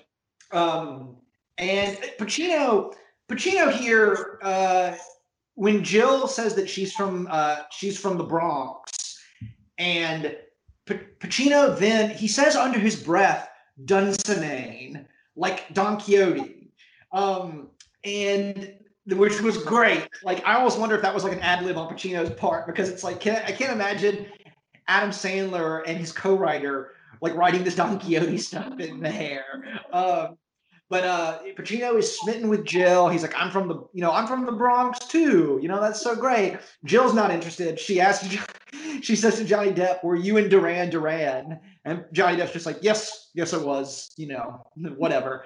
Um, and then Pacino, when they go take their seats, Pacino sends Jill a hot dog, uh, courtesy of Mr. I think the guy says courtesy of Mr. Pacino, uh, and the hot dog, the foot long hot dog on the bun written in ketchup and mustard. It says "Call me" and it has Al Pacino's phone number. It's so good. It's so funny. Um, so then they, they go, they drive home. Uh, there's uh, Jack is trying to convince Jill to date Pacino, and she has the immortal line, um, uh, "You know that he just wants to play Twister with your sister," um, which is a great bit. Um, and when she mentions that, she's like, "We'll discuss this more after New Year's," and then Jack. Here's another part where I just wrote down they had too much money. Jack just in the they're driving his like SUV or whatever, and he does a screaming like 360 degree skid in the empty streets of Los Angeles after a Lakers game. I don't buy that. He knocks over a uh, a, a, USPS box in the midst that's of this. right. Yes, and that's not that's you know It's all joking aside, sure. we love the USPS and we want them to we want them to survive. Uh, and and Jack is doing them no favors. Um, but then yeah, I just wrote too much money exclamation point. Um, and then uh, we have a great scene after that. As you can tell, I'm sort of. It feels like we're sort of drifting like aimlessly here, but this is how the movie goes. It's not like it's just not really like strong logic driving things. Um, there's a birthday party for Jack that his agency puts on. Um, it's a surprise party. Um, and at this party, we see Jared Fogle. Uh, you know, we we're not gonna we're not gonna go into Jared Fogle, but you know him as a subway guy, and you probably know why we can't talk about him any further. Our third call, our third callback to Happy Gilmore. That's right. That's right. Oh my God, subway. Um, oh, and there's a bit where Jill is talking to Jared, and the joke is the joke is basically in the scene that J- Jill says that if Jared was still as his fat self, that he would be with her rather than like supermodels. Um, but there's a bit where Jill says, "I miss the old Jared," and I just wrote, "Don't we all, Jill?" Um, um, and then also we get uh, the Sham Wow guy, uh, and we get Billy Blanks of Tae Bo. Um, it's like a clearance sale of all of Sandler's famous friends that he's anyone he's ever met at a party. Um, we get a we get a couple of other like small um like weird uh Sandler squad members in this too. Yeah. Uh, yeah, you get Michael Irvin um, Yep. of the Dallas Cowboys Uh huh. And Bill Romanowski. Which I don't Wow. he's in he's in football, I assume. I don't know Bill Romanowski. Okay. Um, well, also in that scene, you get Dan Patrick in like one shot. Um, but Dan Patrick, obviously, he's like in a million of these Adam Sandler movies. Um, and you also uh, one one of my favorite running bits in the whole movie gets paid off here, uh, which is uh, Jack just says to Jill, "Hey, did I ever tell you that Todd is an Todd is Nick Swardson? Did I ever tell you that Todd is an atheist?" And Jill Jill is furious about this. I like I like how like righteously mad she is at, at all this. And she says something about she's like maybe God wouldn't have given you a rat face if you believed in him. And then who should who should show up but Sandler Squad member and famously mad person, John McEnroe. And John McEnroe's whole bit here is that he is furious that Nick Swardson does not believe in God. Uh, and like he literally walks up and says, "This guy doesn't believe in God. Idiots like you really make me mad." And it's it's one of the craziest, one of the craziest things I think I've ever seen in a movie is like John McEnroe scream like if you told if someone told you I had the craziest dream last night, John McEnroe was screaming at Nick Swardson that being an atheist was stupid. It's like you'd be like, wow, like I think you need to speak to your therapist. Um, and yet it's in this movie that cost seventy-five million dollars. um, it's beautiful. Um, yeah, so Jill gets upset that the cake, there's only one cake and not enough candles for both of them. She walks into the coat room, I guess, at this place, and who should be there but Al Pacino. Uh, and he says, "Funny meeting you here," which I guess he just invited himself. Uh, he takes her home. He drives her home, and Pacino has this nice bit where he's talking to Jill about, you know, being from New York. It's easy to tell where things are, like you know the streets. But in LA, he was just like, "I never know where anything is." Um, again, I just wonder. I'm like, did Pacino was he amusing himself here? Like, he's such a good actor that he's selling in this moment. Like, it's like it's like it's like Pacino thinks he's in like Before Sunrise or something, uh, and and he's just like, oh, you know, like in L.A. you just don't get it like in the Bronx, you know. Um, Pacino takes Jill to his home, where he has made her a birthday cake. Um, they have this great back and forth. Uh, at one point, he makes her play stickball, uh, and for some reason, and she shatters his one Oscar. Uh, and she's just like, "Oh, like you probably have more." And he's like, "You think, but no, I don't." Um, and then uh, I, I, guess she leaves. I don't really remember how that scene ends. It's all it all blurs together after a while. Um, Felipe, we suddenly have Felipe out in the ET woods uh, discovering Jill in a sleeping bag, uh, saying like uh, something we never saw. Like they just elided all this, where it's like, oh, my brother got mad at me because I wouldn't date Pacino, so I slept out here. Um, Allen Covert is still out there as Otto. He tries to eat uh, Jill's bird. Um, it's all very strange. Um, let's see. Oh, the uh, Felipe invites her to his family's cookout uh, where he claims that one of the things they do is steal white people's wallets. Um, another great bit, um, very funny.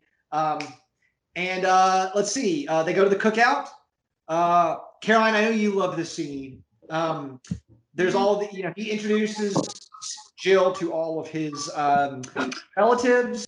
Uh, you know, they've got uh, Juan, his other brother Juan, his sister Juanita, his grandmother his grandmother Juangelina. Um, and then he says, I'm kidding, but it's not clear which thing he's kidding about. uh, because, because, later he says, he, he, he introduces Jill to his children. He's like, here's Jose, Jose Jr., Josefina. Um, and then he's like, he's like, oh, my wife passed away. I know she's sneaking into heaven right now. Um, and during this uh, during this scene, we get uh, Diet Coke, we get Bud Light, we get Pace Salsa, uh, mm-hmm. all these great product placement, uh, all these products that we're very happy to be associated with Jack and Jill. Um, Eugenio Derbez is playing Felipe's grandmother as well, and she is a terrifying gargoyle of a woman uh, with like one tooth on her bottom lip, or like on her bottom gum. Um, and there's this very, very strange running gag where she keeps shoving very hot peppers into her mouth. Um, and like she gets for me. I don't I didn't I, I never understood it. Well, again, if you if you take it less as a comedy and more as like a weird surreal endurance test, it makes more sense. It's Like there's no there's no sense to be made of it, uh, in a way, which is the most radical kind of comedy of all. Um, like anything, anytime anything happened to her, she everyone would rush up to her with a basket of hot peppers, and she would just gnaw on them. Yes, it's it's again deeply strange. Um, I it was never even once funny, but I was sort of laughing at how I couldn't place why they were doing this. Like I couldn't even place what the joke was. Um, but uh, yeah, like they do some break dancing. Uh, you know, Granny gets hit in the face a bunch. Um, and while all this is happening, Pacino shows up to Jack's house and just bursts in and is just like, Jill, where's Jill? All I want to do is make you happy. Um, just like, I'm not, I want to make sure I'm not just imagining you. Um, he goes into Jill's room, lays down on the bed, and inhales Jill's uh, like sweat scent um, that she has left. Um, you know, where where is she? Like, it cannot be stressed how much Al Pacino is giving a performance. Like how much he is acting like like he's he's not really acting any like he's not really he's no less committed to this than he seems to be committed to like the insider or heat or, the irishman it's like he is somehow like he's just a force of nature in this movie um but uh he says he, he says he'll do the commercial if Jack can set him up with Jill because she's his Dulcinea. She's like his or Dulcinea or whatever. Dulcinea, that's it. It's Dulcinea from uh, Don Quixote. And um, and, uh, and I think I don't remember where they introduced this, but I think a big part of him wanting to go out with Jill, she inspires him, and he's had a nervous breakdown, and he wants to decide whether he should play Quixote on Broadway. Um, I guess that's nominally why he's doing the things that he's doing. Um, he has a he has one of his funniest lines in this scene where he's just like out of nowhere. He's just like, I'm I'm lost, popcorn. I go to see my kids. I can't find them. I end up talking to lemon trees. And, and Jack is just like, I'm sorry, you lost me, Mr. Pacino.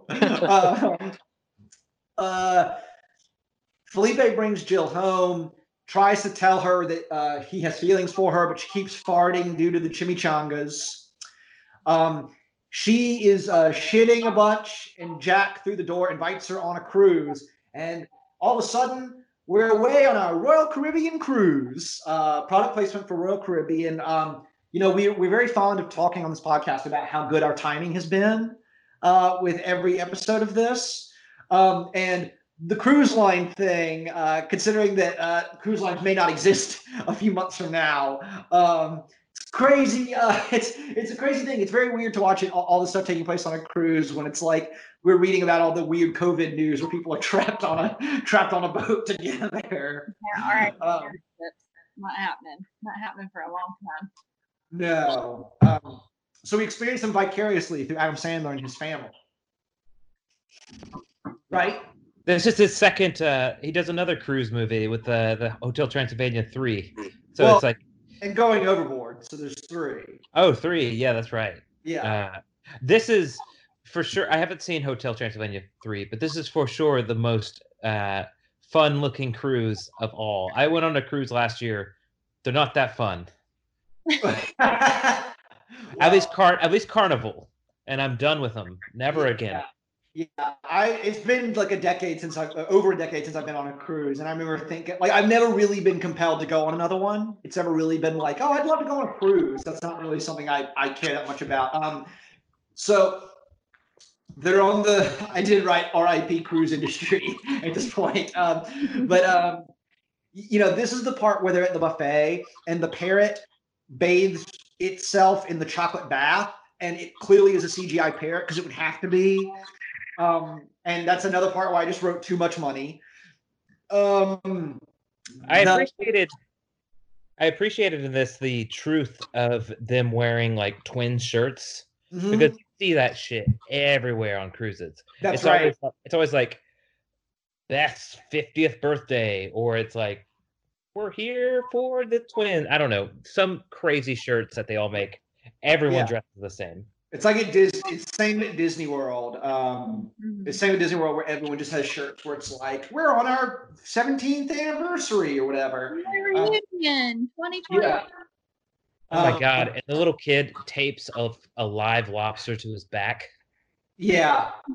Yeah, Again, they keep they keep trying to make this a bit like a bit, but it's not funny. Um, yeah, these kids suck. Who cares? Every time they're on screen, I'm like, go back to Jill. I, every time, every time the kids are on screen, I turn into Pacino, and I was like, where's Jill? Uh, I'm not imagining her. Um, so uh, Jack calls Pacino as scheduled, but it ends up the time difference fucks him up, and he ends up calling Pacino during a performance. Um, and there's a bit so Pacino st- takes the call during the middle of this performance, um, and he's like mad. That, he's like telling the audience like, "Shush, I'm taking this call." Um, the understudy comes up and offers to take over for Pacino, but Pacino's just like, "Hey, sorry, no one came to see you." Like, you know that you know that's true. The understudy is played by Dennis Dugan, um, directorial cameo from my man Dennis, uh, Sandler Squad, uh, Sandler Squad, Sterling Sandler Squad member. Um, and uh, the Jack then pretends to be Jill on the phone, uh, which it's like, and he's. I was like, wow, he's amazingly good. Like, if if the thing is, it's like. If if I were Adam Sandler, boy, I wish I was, but if I were Adam Sandler uh, playing Jack here, I'm like, okay, well, if I'm going to impersonate Jill, I'll do it a little bit badly. Like he wouldn't be able to impersonate his sister perfectly, but he just does the Jill voice that he is using to play Jill. And I only say that because it's like, it's like what it's like the same thing later when he dresses up as Jill, and it's not like a, it's like a, it's almost just like, wow, can you believe that Al Pacino is being fooled by this? I'm like, well, yeah, because he looks exactly like Jill. That's just what, that's just how Jill is dressed. Um, but um, uh, interestingly enough, uh, in this scene, uh, there's a joke about how uh, it, because it's they're making fun of L.A. theater, and they mention that Bruce Bruce Jenner is in the production. Um, I gotta say, now Caitlyn Jenner, of course, uh, not to not to misname, um, but it's a very uh, it's you know Kobe Bryant and Jared Fogle and someone named Bruce Jenner, you know, showing up. It was like this whole thing was like a weird parade of like it's just like you know like the the memories just being you know, just like bubbling to bubbling up to the surface during this weird fever dream of a movie. Um, a truly random assortment of people, I guess. Um, I don't know. Jack and Jill they like jump rope on the they, they jump rope on the on the cruise deck. Um, that was in all the trailers. I remember. Um, let's see. Uh, Jill won't go on the date with Al Pacino, no matter how much Jack tries to convince her. Um, I have written down here bird drunk on Jack Daniels, and I remember that happening, but I don't remember in what context it happened. I just remember the, the, the bird having a bottle of Jack. I don't remember context because I don't think there was any. Okay. Um, so Jack decides he is going to go meet Al Pacino as Jill in Spain when they dock in Spain. Um, so Jack goes into the bathroom to change into Jill's clothing, and there is a bathroom attendant there. So he has to go into the stall. Uh, he shaves his chest using toilet water. Um, weird choice. Um, and then he uh, uh, he puts like coconuts in his bra, comes out. Uh, the attendant sees him, and the attendant just sort of like comes up and straightens his crooked boobs, uh, and it's just like you know thumbs up, like you're good, like you look good. Uh, and you know Jack uh, Jack is picked up by Al Pacino in a helicopter. Uh, Al Pacino like lowers down and like drops a rope ladder. Uh, he takes Jill to dinner. Uh, and this dinner, a bunch of crazy shit happens. Like Al Pacino misremembering something. He was like, "I used to raise pigeons." No, wait, that was Brando. um, and then uh, there's one of the funniest bits in the movie where Pacino tickles Jack playing Jill. Uh, he's tickling what he thinks is Jill, and Jack laughs so hard or like like like laughs and then sort of like "Eh, eh," and like smashes this bowl. Just like shatters shatters this nice china. Um and uh jill jill is like jill talks to katie holmes and it's like oh my brother really does care about me and wanted me to stay for new year's. And so jill calls jack and jack has to pick up using jill's voice uh and uh Jill realizes like, oh my god, you're like pre- you're playing me, you're using me to get to Pacino. Like I hate this. Um, you know, this is awful. Uh, eh, whatever. um, back on the ship, Jill is walking through the hallway, all upset about this, and the bathroom attendant runs into her and squeezes her boobs, and she punches him through a door, like like like like in a Captain America, like punches punches someone through a solid wooden door. Um, and then uh, and then uh, back at Pacino's place, Jack beats up Al Pacino uh, because Pacino is just talking about like what a hack her brother is and like oh like never gonna be great is just like an advertising blah blah blah. Uh, and then Pacino has this really uh, this this moment where it's like I wrote down did they borrow Paul? Did Paul Thomas Anderson lend them a line from Magnolia? Because Pacino says to Jill or Jack, who he thinks is Jill, he says, uh, "You've got so much love in you, Jill. So much to give. You just need someone to give it to." Um, um, That is and, uh, wow. yeah, Pacino. Pacino uh, decides he wants to play Don Quixote, uh, and, I guess he'll do the commercial. Jack runs out and is like, "I gotta go see my roommate." Um, uh, Jack comes back to the cruise ship. I'm not sure exactly how, um, but Jack comes back to the cruise ship um, and uh, finds out that Jill went home. Again, I'm not entirely sure. Like, I guess she, I guess they, she disembarked in Spain. Who knows? Um, Jill's back home in New York. It's that's Um, one of those weird things that happens in this, both with Al Pacino finding their cruise ship in the middle of an ocean, like by helicopter, and just her disappearing. That was one thing I was like, what happened? Yes. You don't get to leave a cruise. You don't just disappear off a cruise unless you fall Yeah. off the side. but again, you know, I keep comparing this to a dream. Um, It just really seems like it's like an it's like an Inception how they're like, there's no like you never really know how you got to where you are. Like try to remember how you got here, and she's like, I can't. And it's like, well, that's how you know you're in a dream. That's a little bit how Jack and Jill operates. Um, or it's just it's just like, wait a minute, like how did how did Jill suddenly end up back in New York? What day is it? Like, um, but Jill, you know, gets she gets out, she goes back to her house. Um, she has Oreos prominently placed in her bag, uh, so that's some more product placement. Um, and she goes to the bar. She goes to a bar for New Year's Eve where she used to go with her mom, and she takes a picture of her mom with her. Um, it's very sweet. Jill seems like a lovely lady um, uh, in this movie. Jack's a real jerk. Jill, you know, she's she's great. Um, and uh, at the bar, we get uh, David Spade in drag, uh, Jonathan Loughran, and Peter Dante, all great, uh, good me- members in good standing of the Sandler Squad. Um, and they are all high school classmates of both Jack and Jill. Um, and they make fun of Jill. Uh, and they're like, you know, where have you been? And she's just like, well, I was in, uh, I was in L.A., but uh, I got tired of being on game shows and dating movie stars. And David Spade says, "Who'd you hook up with? Rob Schneider?" And Jill says, "I like, I like him." Um, which, like, on the one hand, it's like shout out to your boy Rob, uh, but on the other hand, if I'm Rob, I'm like, well, Jill's the most obnoxious. Like, she's like the one who, like, the whole movie, she doesn't even even know who, like, she doesn't know who Johnny Depp is. She doesn't know who Al Pacino is, and it's like, you know, she's the one who like I don't know. It's like but it's like Butters in South Park talking about how much he likes Indiana Jones four. Like the point is that he's the one who likes it, which means it must be lame.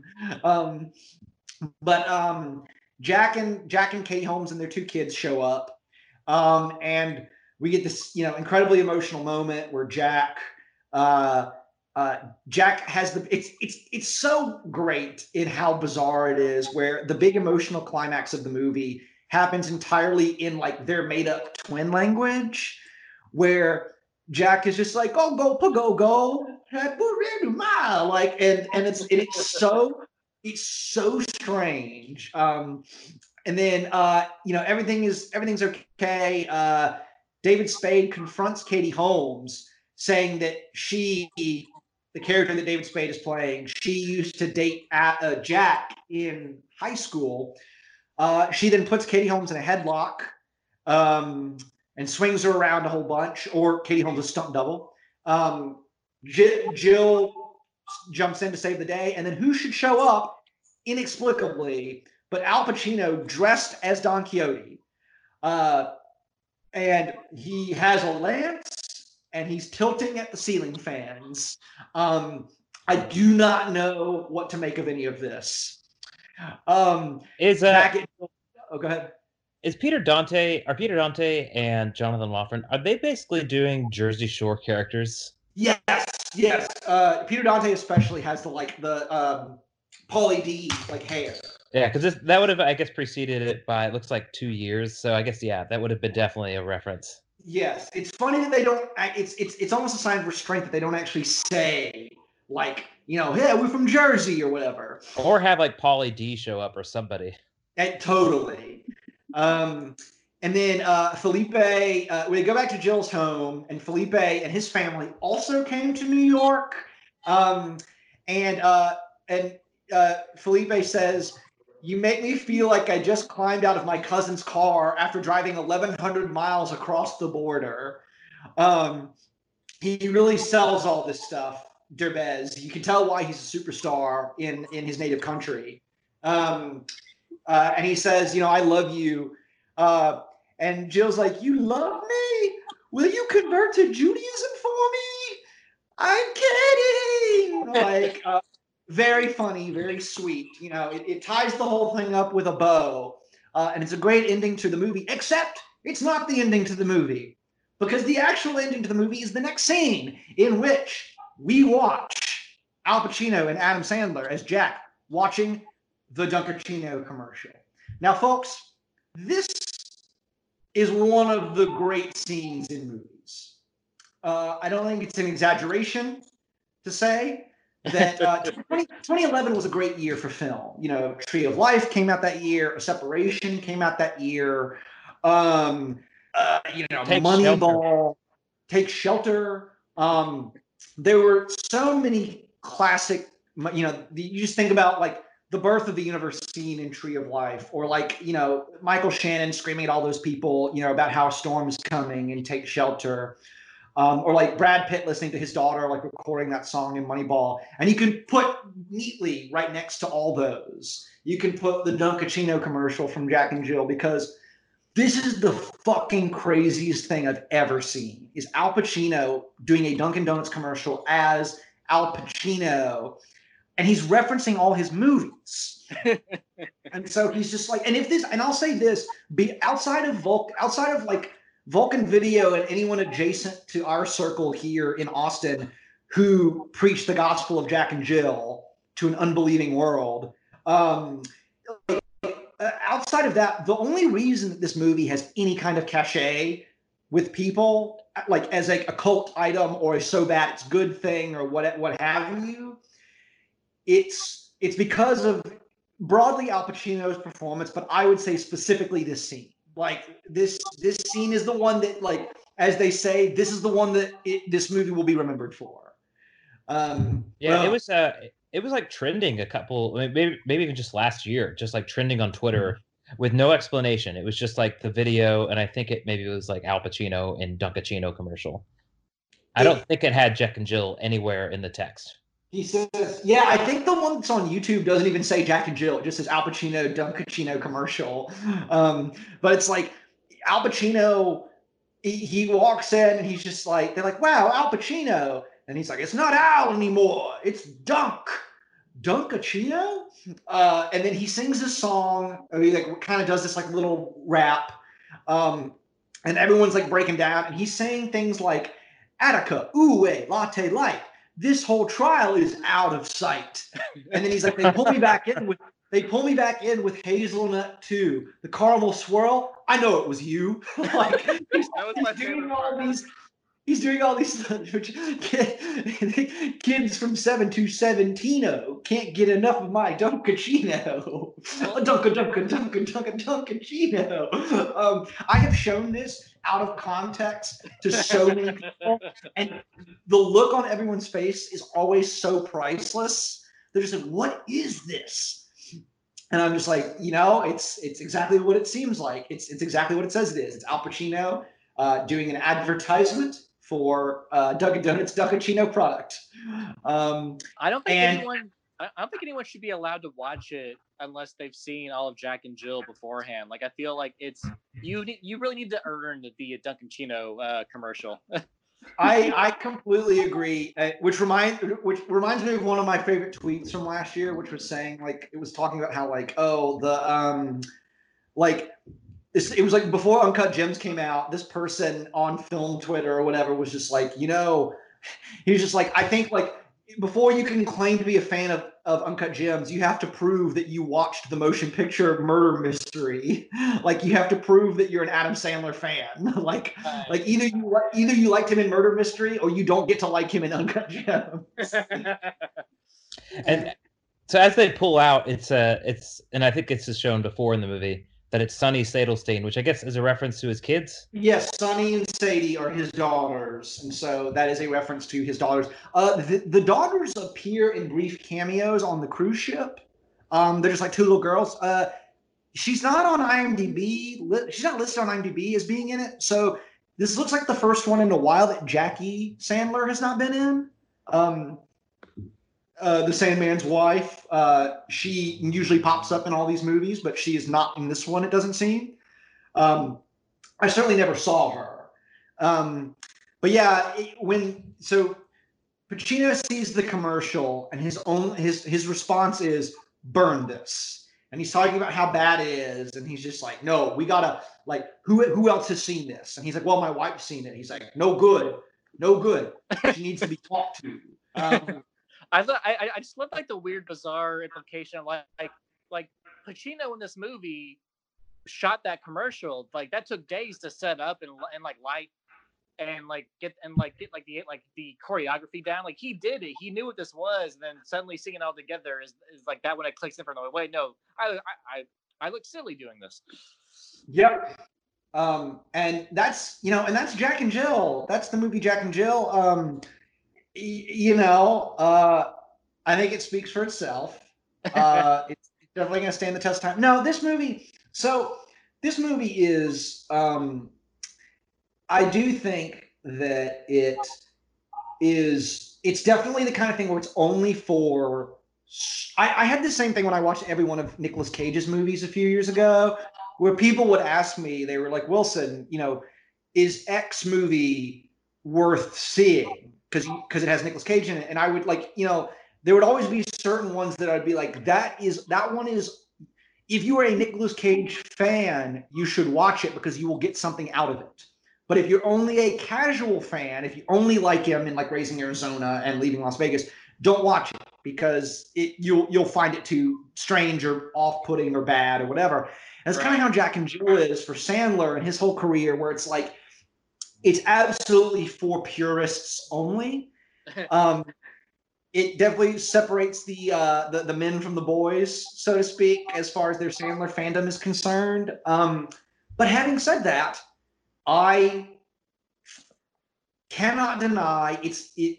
I hate. I I grown in my adult years. I've grown to hate the idea of ironic viewing. So always have to stress that it's not ironic appreciation in any way.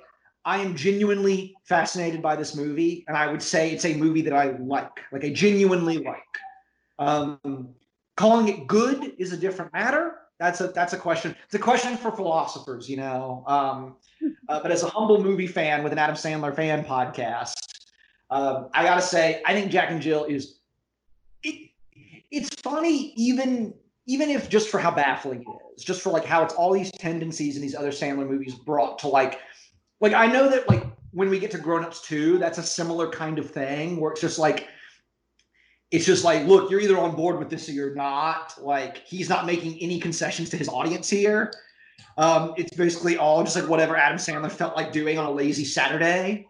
Um, but I gotta say, like the Al Pacino of it all, the fact that he's having fun as Jill, um, and that that's a real like character, the kind of thing that I miss in comedies in general. Um, I like this movie. I I don't. It was weird watching it today just because of circumstances. Um, but you know, it felt like a weird fever dream. But uh, it's um, yeah. I, I don't know what what uh what. Explain to me your Jack and Jill journeys, folks.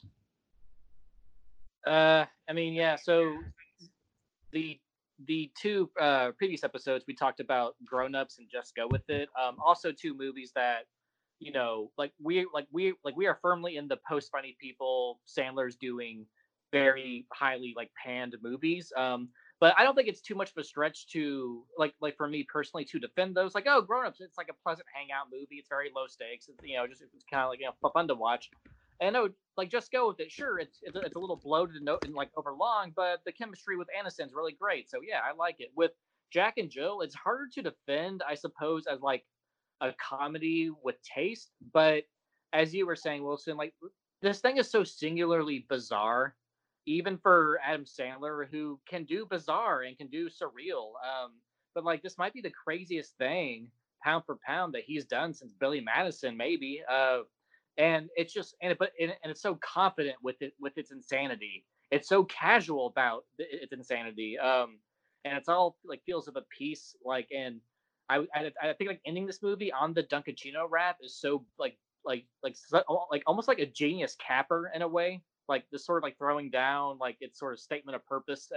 uh, it's too it's too crazy to ignore. I would I would say, um, and that makes it fun and interesting to watch. Is it my do I like it more than say even like Grown Ups? Maybe not. I think I have more fun watching Grown Ups, but this is too crazy to brush off or to dislike. Um, and yeah, I think uh, Sandler uh, fans or, or, like, or like people new to this to the Sandler filmography uh, should not overlook this one and um, should uh, hopefully respond to it as a special piece of work because it certainly is. Yeah. Now, Austin, did you Yeah. see this in theaters? Uh, I didn't. I watched it uh, sometime like pretty soon after it came out. Um, so yeah, probably in 2012. But yeah, it's uh, it stood out to me as being really weird then, and then like I started just seeing more people catching onto it like in the last few years, and started Yeah. rethinking like because back in like 2012, I was just like, okay, this is just his normal like kind of weird shtick in a way. Like I don't know, it, I, think, I think it's grown to be even weirder as time has gone on. I don't know if that's just by like aging or just in my place, like being in a different place and time, being like, holy shit, how does this movie exist? Uh, yeah. I will say, I I'm so happy that they watching a DVD copy of this. They have trailers, and among the things that set me up for this movie was watching the Zookeeper trailer, which has my all-time favorite moment in a film that's maybe a Happy Madison film is whenever Kevin James and a gorilla pull up to TGI Fridays Yep. and just see like the reflection show up on the the windshield and the gorilla just looks over and says, "Shut up." Shut up. Nick Knowles. It's, it's so fucking good. It's very funny. The um yeah, the the apple bottom jeans song is playing, like boots with the fur, shut up. Uh, it's great. Um Caroline, what did you think of Jack and Jill? You know, I, I think you used a good word earlier. Um, it was baffling to me. um, it, you know, as a twin, I can certainly appreciate the um, the artistic look at, you know, being a twin. Um, you know, that exploration was really, really interesting. Um, and I have to say, you know, like we've been talking about, it was it was kind of it was kind of fun to just watch someone like Al Pacino just really he just went for it. He went, he so went for it, and I, you know, I, I don't think I could say that I liked the movie, but I have to respect that. You know, you respect that kind of performance. You respect the fact that, again, I mean, really, the whole movie they just kind of went for it, and whether or not they knew how baffling it was, it's like it didn't really matter. And you know, I gotta appreciate that. Um, you know. it, it it is the kind of it's the kind of thing that could only be the the the, the weird the weirdness of um, Jack and Jill is there's a kind of purity to it because it could only come from it could really only come from very deliberate intention or the purest form of neglect. And I kind of think it's the latter, where it's just like no one involved, with the exception of Al Pacino, which I don't think was intended to be as weird as it is. I think it was more just like, I don't, I don't think it went any further than wouldn't it be cool to have Al Pacino in this? Like, wouldn't it be funny? Um, but it does all just like, it just has this very, um, has this very strange, uh, quality to it where it, it it, it it's not it doesn't give a fuck.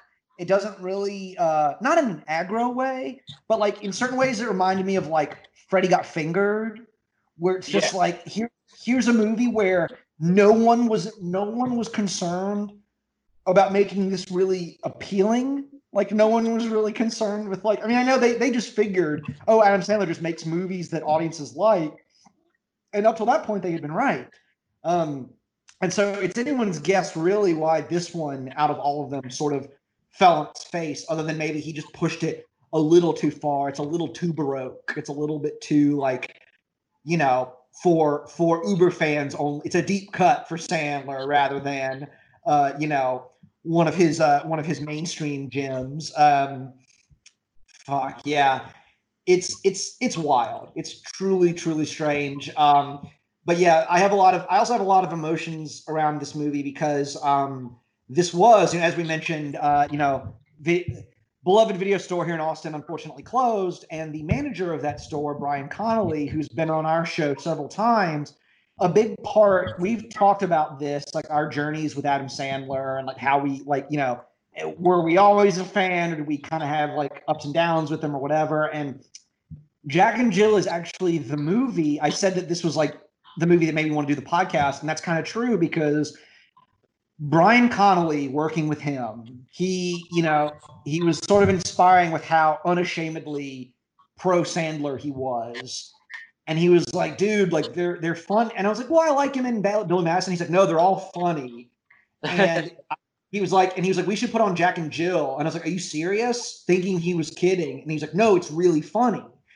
And as we're watching it, I'm watching Al Pacino in it, and I'm just like, oh my god, like this is like this is nothing like what I thought it would be. Um, and that reevaluation of Jack and Jill, like that sort of like taking it in that spirit, where I was like, whoa, like like this is good, bad. I'm not interested in those categories right now. It's just like this is something I've never seen really, um, and I like, need to know more about this, or like like or like dig deeper here, uh, even with just within myself. Um, you know, to, to interrogate my own reactions. I don't know. It definitely like led to it's it's definitely sort of the seed of all the rest of this. Where now I'm like fully like, no, no, no. Grown ups is good. Like you don't understand. Like I'm fully in the Brian Connolly corner on all this. Um, But Jack and Jill was really the spark on all that. Yeah, no, I remember um remember you and I working together at Vulcan and talking about Sandler and you sort of telling me that story, um, and which I also heard from Connolly himself, because I remember one of my first shifts there, we were talking about kind of the Happy Madison movies or like Happy Madison adjacent movies. I think the first one of the first things I watched at the store training with Brian was Dirty Work, um, which you know certainly you know uh, you know in this you know same universe. Uh, and uh, yeah, just uh, both uh, your like uh, yours, Wilson's, and Brian's enthusiasm for Jack and Jill, which it took me a while to finally actually sit down and watch. Um, I'd only seen Yeah.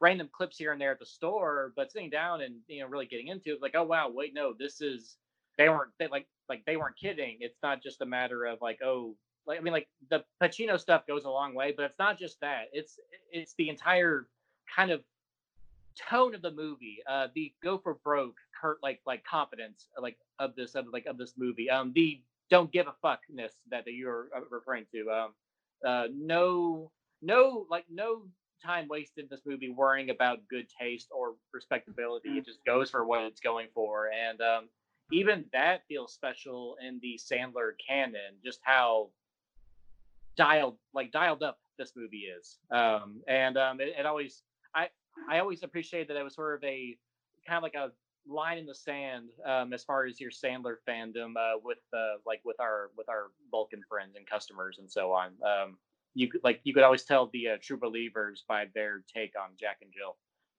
Well, there's there's like the I think it, this is definitely a like I don't if someone tell you know if someone is like I don't you know I have I have at least one friend who was like I don't think Billy Madison's funny. I'm like, well, you're insane, my dude. Like that's that's crazy. Like like that's not snob. That's not just snobbery. You're just wrong. Um, but Yeah.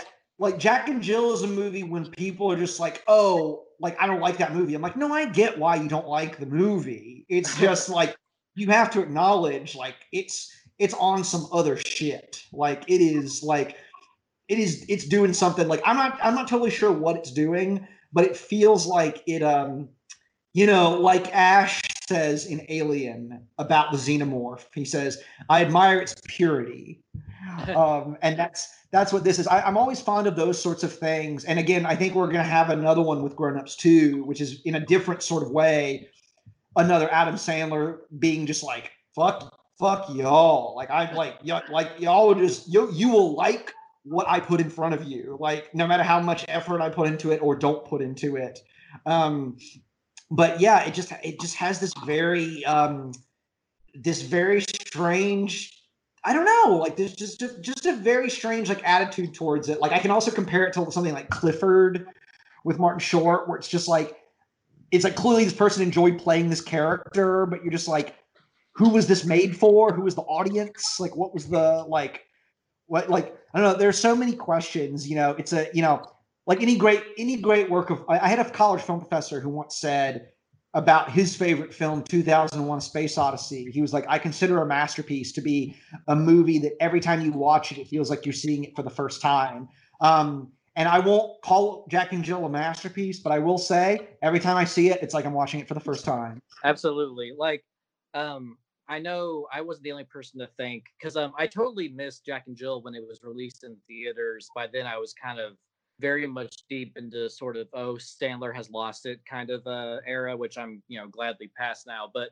I remember thinking, seeing like the trailers and like poster and like all the advertising for Jack and Jill, I thought like one of two things like oh this looks like a movie that they would have made fun of and funny people and or this looks like a fake 30 rock movie and Uh-huh. yes it does look like that just just just like looking at the poster adam sandler is or adam sandler and adam sandler as jack and jill like it like it looks like a joke it, it looks like a bit. Um the actual experience of watching the movie however is much more uh interesting than a joke movie. Like um the actual like truth of jack and jill is far more bizarre than you could ever predict or expect or imagine.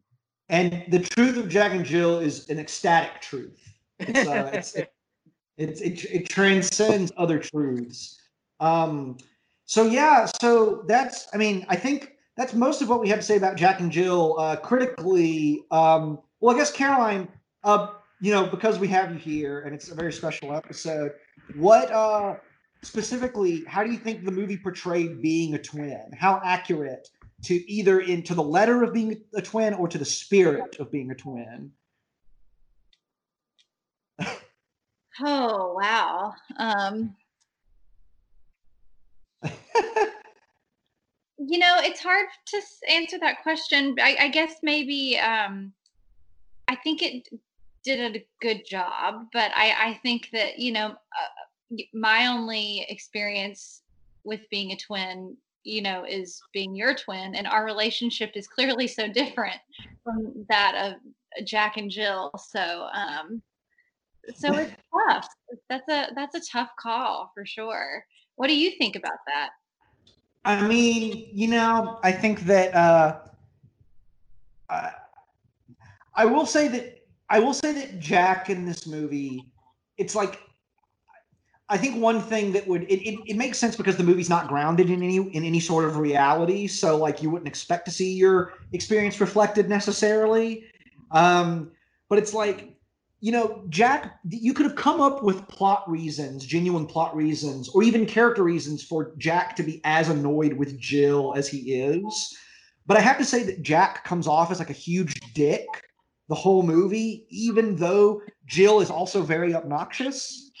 It's like, look, she like, and maybe this is just the twin in me, but I was just kind of like, dude, like she sucks, but she is your sister. Like, come on. And I'm like, I could, I guess my point in saying that is, it's like I could see, I could see like you could be like, oh, like times when you're like annoyed at your twin for something, you're annoyed at your sibling for something. It's like you could see that reflected in the movie, but the degree to which he is annoyed at Jill, to which he seems to genuinely not like her. I know they they probably told themselves they needed that for dramatic reasons, um, so to speak. But it is like a, and it doesn't bother me within the reality of the movie. But if you're trying to ground it at all, it's just like, well, like he is kind of hateful here. Like she's like she's annoying, but like he should have he should have reconciled himself to that long ago because for sure. And i, I will say that um, one thing that i noted um, was in the in the beginning the when harry met sally esque um, intro one of the sets of twins uh, i think some of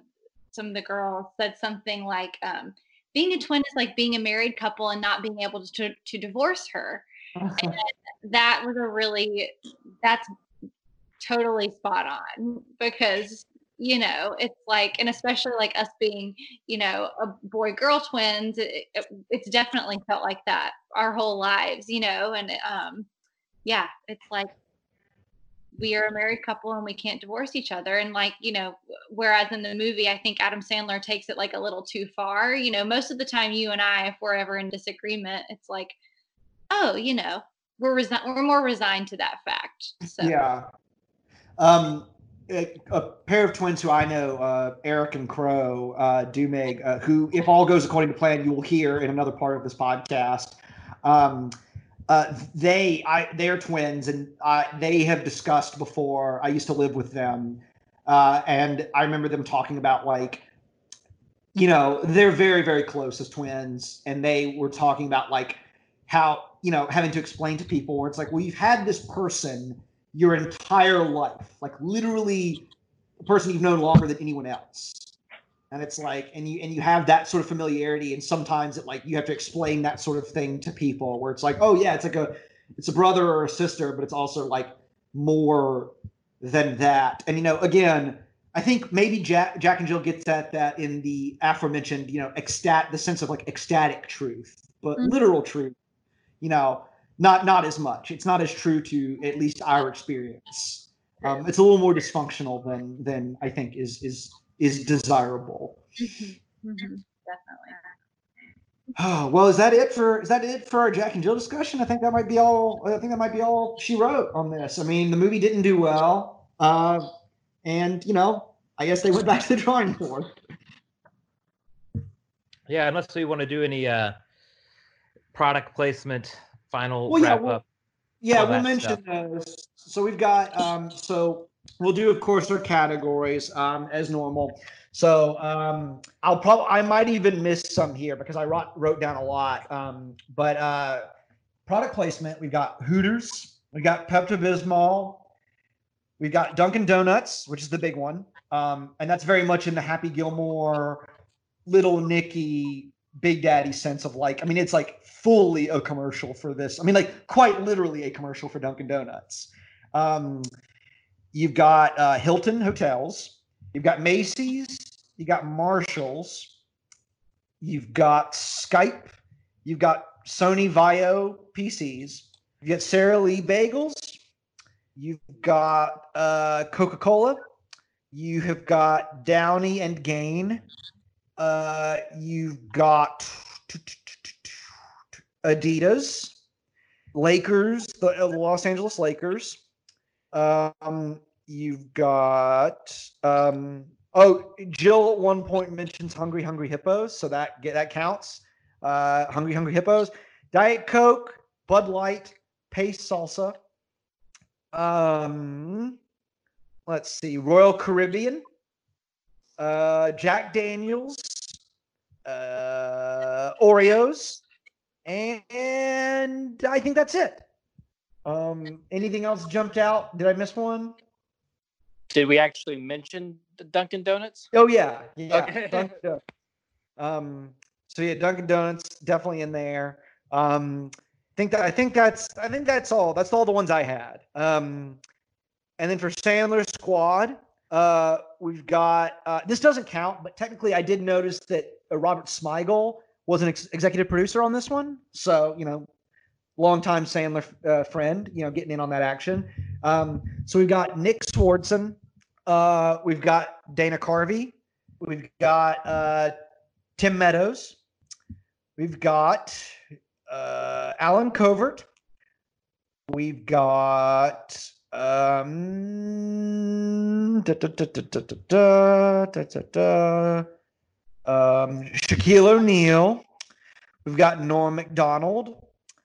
We've got um, let's see, uh, John McEnroe, Dan Patrick. Who Austin? Who were some of the other guys from the party? Michael Uh, Irvin. You got Michael Irvin and you've got Bill Romanek. Bill uh, Ro- Romanek. Roman, Ro, Bill Romanowski. Sorry, Bill Romanowski. Romanowski. Okay. Uh, you mentioned John McEnroe. yes. Uh, Dan Patrick. yes. Um, Gary Valentine shows up in several of these as like a small bit player. He's like here as one of the almost looks like he's a producer or something of the commercials. okay. He may or may not be Kevin James's brother or is Oh, I remember Gary. Yeah, I, I know who you're talking about. So Gary Valentine. Um, Yeah. Dennis Dugan. Um, Jonathan Loughran. Huh? Oh, yeah, Jonathan Loughran, Peter Dante, and David Spade. Um, yeah. So I think that's all for. Uh, uh, Oh. all for, oh yeah. um uh Eugenio Derbez shows up in uh, at least one, if not two more movies. Great. So Eugenio Derbez is there as well. Um, and then we have uh, slumming love interest, um, our favorite category because it's always very easy to define. Uh, actually, here it is very easy to define because Katie Holmes is like she might even more so than Kate. No, I'm just gonna say more so than Kate Beckinsale. Katie Holmes, I think, might be the quintess one of the quintessential slumming love interests here because she is given no character whatsoever. And because she's given no character whatsoever, you are forced to wonder, aside from his money, what does she what what do she and Jack have together? Like what is their relationship like? Um what is she doing there? I mean, she's obviously a beautiful woman, you know, in, in real life, married to Tom at that point, married to Tom Cruise. So you're just sort of like, she is it's like is she it's not slumming because like oh how would she end up with adam sandler? Although there's a little bit of that. It's more slumming because it's just like katie holmes what are you doing here? Like this is not a, this is not this is barely a performance or barely a role. Like the only like personality trait that she has, and it's and it's a nice one, is is, is that like in comparison to Jack being such kind of like a like a dick, um, Katie Holmes' character is always very sweet with Jill and very patient, and uh, wh- which is the uh, like the only like discernible personality trait that I could like kind of see. yeah um yeah i mean she barely even gets like exasperated in those like oh the wife of kevin the wife of the king of queens has to be mad at kevin james or whatever like she's it's barely even like that she's she's just there she's like i mean again extremely pretty but it's like wallpaper Yeah. um but yeah so those are our categories uh and i think that wraps us up for jack and jill um i'm really excited for our next episode because uh it's another you know sandler unfortunately continues his slide at the box office um but much like jack and jill the next adam sandler movie that we're going to cover uh is one that i find endlessly fascinating uh, and something that it's just like it's bizarre that it got made, and it's clearly the result of someone who could not be told no by anybody in power. Um, and that movie, of course, is 2012's uh, Adam Sandler, Andy Samberg double hander, a two hander. Uh, That's my boy. Um, that one is almost without a doubt Adam Sandler's most problematic movie. Uh, cannot wait to unpack all of that uh, on the air of this podcast. Uh, and hopefully, we'll have a guest or two uh, to help us navigate those choppy waters.